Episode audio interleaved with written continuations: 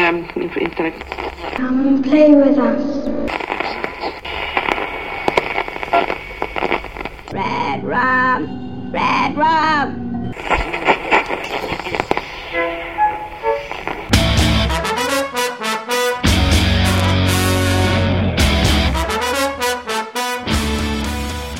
Ponownie witam wszystkich ciepło i serdecznie w kolejnej mojej wstawce na temat mgły, dokładnie odcinków 2 i 3.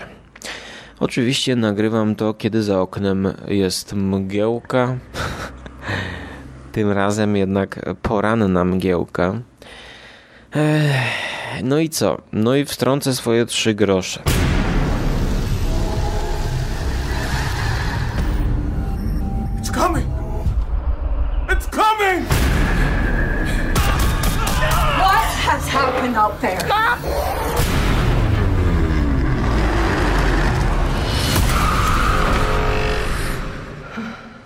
Jak to mawiają współcześni youtuberzy, no to nie przedłużając, przechodzimy do tego, e, czego najbardziej oczekujecie, tego, czego lubicie, chcecie znać moje zdanie właśnie, no to nie przedłużając, przeskakujemy do sekcji ze zdaniem prowadzącego. Teraz. No i po pięciu minutach dopiero dowiadujecie się, co ma na myśli prowadzący. E, a co ja myślę o tym? No otóż powiem wam, że mam mieszane uczucia i właśnie oglądając dopiero odcinek 2 i 3 naszła mnie ciekawa myśl. Wydaje mi się, że ona ciekawa. No to z tego względu, że podcaster Szymas zbytnio zhejtował ten film, e, jakby to była jeszcze bardziej wypasiona wersja pod kopułą serialu. Otóż e, pod kopułą jest serialem jakiś idiotycznym, e, absurdalnym miejscami, a tutaj jest po prostu słabo.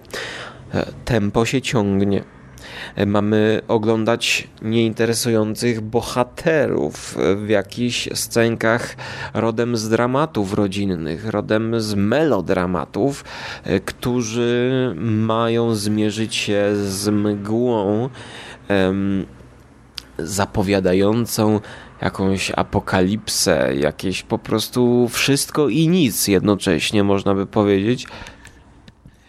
E, albo mokry sen grafika komputerowego, który odpowiada za efekty specjalne.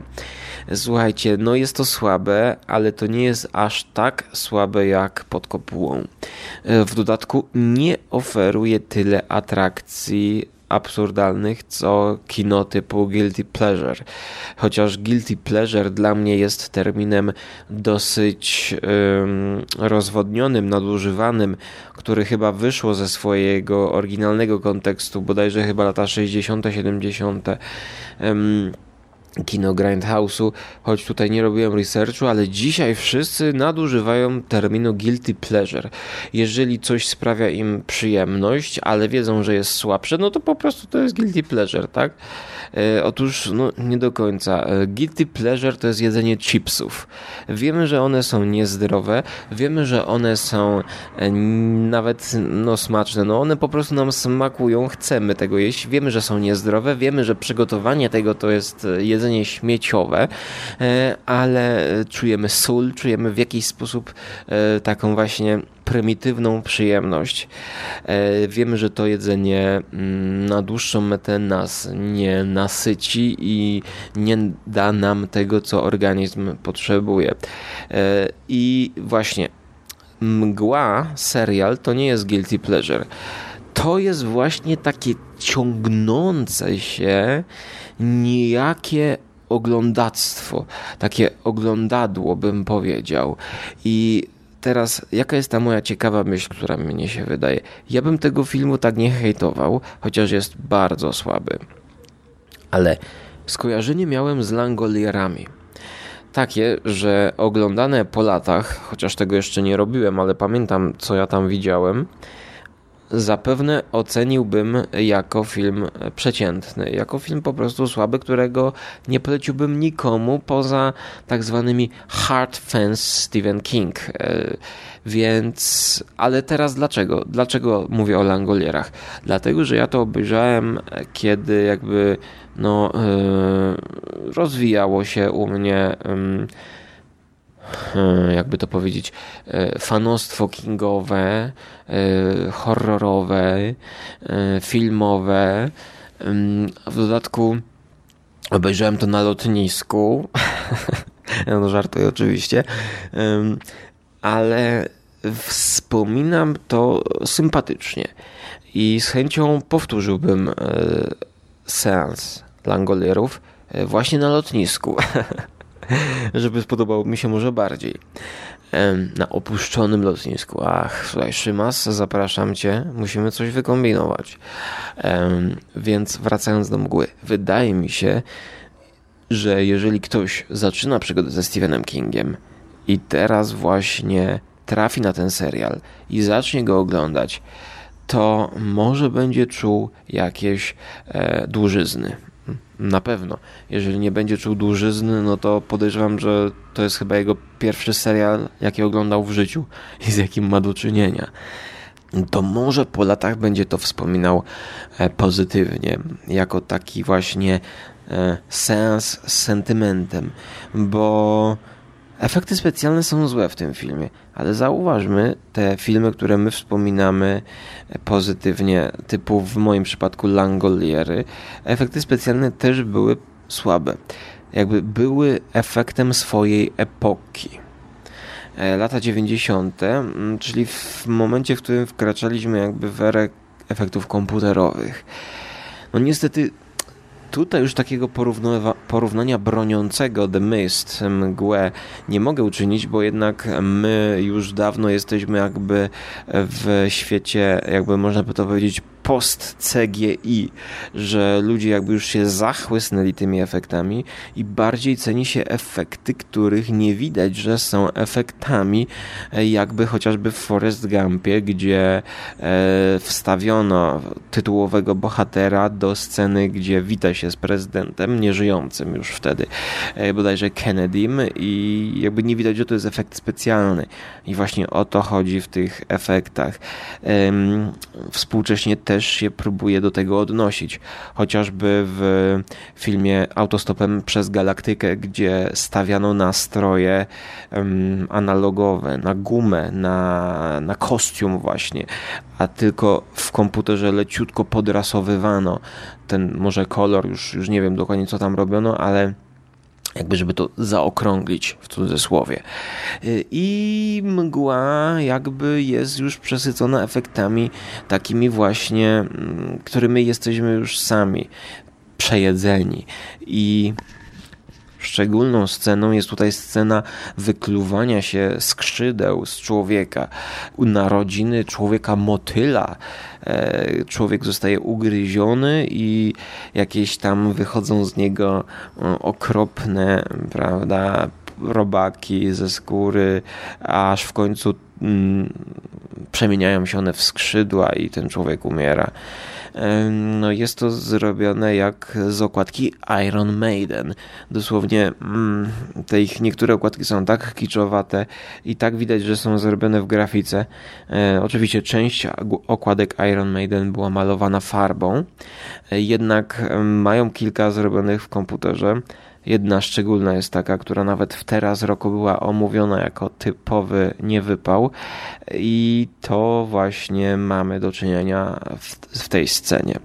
Y, ale mm, właśnie pomimo tego ja w jakiś sposób odczuwam tam możliwość na sentyment. Ja widzę tych ludzi, którzy jedni zamknięci są w kościele, drudzy zamknięci są w markecie jakimś, czy tam to jest jakieś właśnie, nie wiem, czy to jest jakieś lotnisko, jakieś o takie centrum handlowe, tak, ale sceny jeszcze wejścia do spożywczaka nie było, więc zakładam, że to jest takie centrum handlowe. I ja widzę, że oni się tam snują, ja widzę, że tam jest nudno, że oni tam gadają, ale w momencie, kiedy oni zaczynają działać, to ja robię się za, to ja jestem zaangażowany I teraz ja jakby szukam pozytywów na siłę troszkę w tym filmie. Trzeci odcinek ja obejrzałem chyba w 30 minut.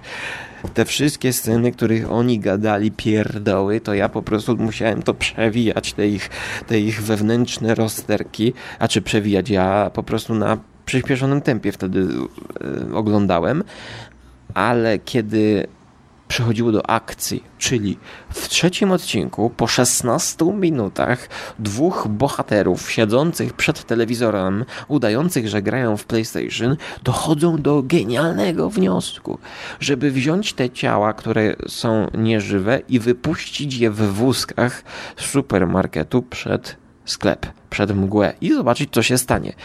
No genialny pomysł. Po półtora odcinku scenarzyści dochodzą do tego wniosku, do którego y, widz nastawiony na y, horror centrum marketu ch na, chce obejrzeć. Chce zobaczyć, co stanie się, jak wyjdą z marketu, z czym mają do czynienia, ale w momencie, kiedy zrobią to bezpiecznie. Czyli no, każdy, kto oglądał film o zombie, zna tego typu triki. Wkładamy te ciała do wózków i wypuszczamy je i patrzymy, co się dzieje. I czuć wtedy klimat filmu oblężeniowego. Home Invasion, czy Supermarket Invasion. Siege, siege mówi, można by powiedzieć. E, my wraz z zamkniętymi bohaterami bezpiecznie przed telewizorem oglądamy starcie i chcemy zobaczyć, z czym mamy do, do czynienia.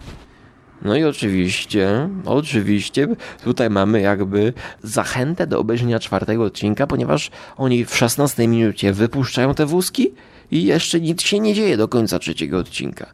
E, I ja nie wiem teraz, czy ja mam tracić 20 e, minut na czwarty odcinek, bo przecież nie będę oglądał tych scen, kiedy oni mają wewnętrzne, moralne rozterki i przykładowo e, ten główny zły bohater ubrany na czarno, emo dzieciak, który nie wiadomo kim będzie, czy on jest biseksualistą, homoseksualistą, czy on chce się teraz ochrzcić, czy, czy on jest w ogóle jak można tyle wątków do tak durnego, żenującego filmu wpieprzać? Przecież to jest ośmieszanie po prostu z, z, z tych wątków jeszcze jakiś dzieciak sobie weźmie na poważnie tę te, te postać i jeszcze będzie się, nie wiem, inspirował i jeszcze go do czegoś zainspiruje y, i jeszcze będzie potem używał tego typu y, filmów do, do, do, do rozmowy o jakichś bardziej poważnych rzeczach. Nie, to jest po prostu parodia. I to po prostu jest tak odstające od tej reszty, że aż prosi się o edycję Fan Elite, gdzie z tego 10-odcinkowego serialu bodajże wytną, wytną po prostu fani, którzy pewnie ucierpią przy tym sporo łez i sporo ich tyłki ucierpią podczas tego montażu, wytną po prostu wątki, które sprowadzają się do walki z mgłą. I e, teraz ktoś może pomyśleć sobie, że ja chcę spłaszczyć ten serial, że ja chcę wyzuć go z ludzkich problemów. E, problem w tym, że w przypadku, kiedy oglądamy film katastroficzny, to właśnie jest w jakiś sposób film katastroficzny, jak na razie, tak. Ale w tego typu filmach ostatnio oglądałem z Mattem Damonem film o platformie wiertniczej. To właśnie mm, musimy oglądać ludzi i te moralne postawy i te wszystkie dylematy moralne w działaniu a nie w rozmowie. W filmie katastroficznym nikogo nie interesują dialogi, jakie ktoś ma rozterki, bo większe rozterki w tym momencie czyhają za drzwiami supermarketu. Czyha, czyha jakaś mordercza mgła, która powoduje halucynacje, jakieś zwidy i w ogóle jeszcze jakieś siwe inne dymy. A oni dyskutują sobie teraz to jest miejsce na tego typu dyskusje w filmie Bergmana Siódma Pieczęć. A w filmie katastroficznym, kiedy ludzie walczą z żywiołem, to oni walczą. I w tym filmie, którego obecnie tytułu zapomniałem, gdzie jest Matt Damon, gdzie jest John Malkovich, to on złapał mnie za trzewia. I ja go wspominam znacznie lepiej niż starcie z morderczą mgłą. No, y, porównanie jest zasadne. Oczywiście mgła odwołuje się do horroru, a y, ten film o platformie wiertniczej e, z, chyba z 2016 roku jest bardziej realistyczny, ale jakby zasada jest pokazana jasno. E, główny bohater chce ratować ludzi, e, nie zastanawia się. Widzimy, że dla niego ważne jest ludzkie życie. Inni ludzie ratują siebie. Ktoś znowu ma wątpliwości, czy skoczyć do wody. Ktoś boi się skoczyć do wody z wysokiej platformy, bo nie wie, czy uratuje swoje życie nie wie, czy nie trafi w niego e, jakaś, jakiś odłamek. A tutaj, po obejrzeniu 30% filmu, no to ja nie mam nawet punktu wyjściowego. Ja mam wrażenie, że ekspozycji dobrze nie jest, nie mam zrobionej, bo powinienem mieć zarysowany główny konflikt w ekspozycji. A jakby na razie jest tylko fakt pokazany mi jeden, że jest mgła. Jest mgła. No i dobrze, i bohaterowie są zamknięci. Ale teraz ja nie wiem, czy oni będą chcieli się spotkać, ci z kościołu i z supermarketu. E, no podejrzewam, że tak. Natomiast ja chciałbym jakiś główny konflikt. Chciałbym zobaczyć, czy oni walczą z bulldogiem zmutowanym, który wyjdzie z tej mgły, czy oni po prostu teraz będą się zastanawiać, może przyjdzie to w czwartym i w piątym odcinku ale naprawdę zastanawiam się, czy tracić na to czas.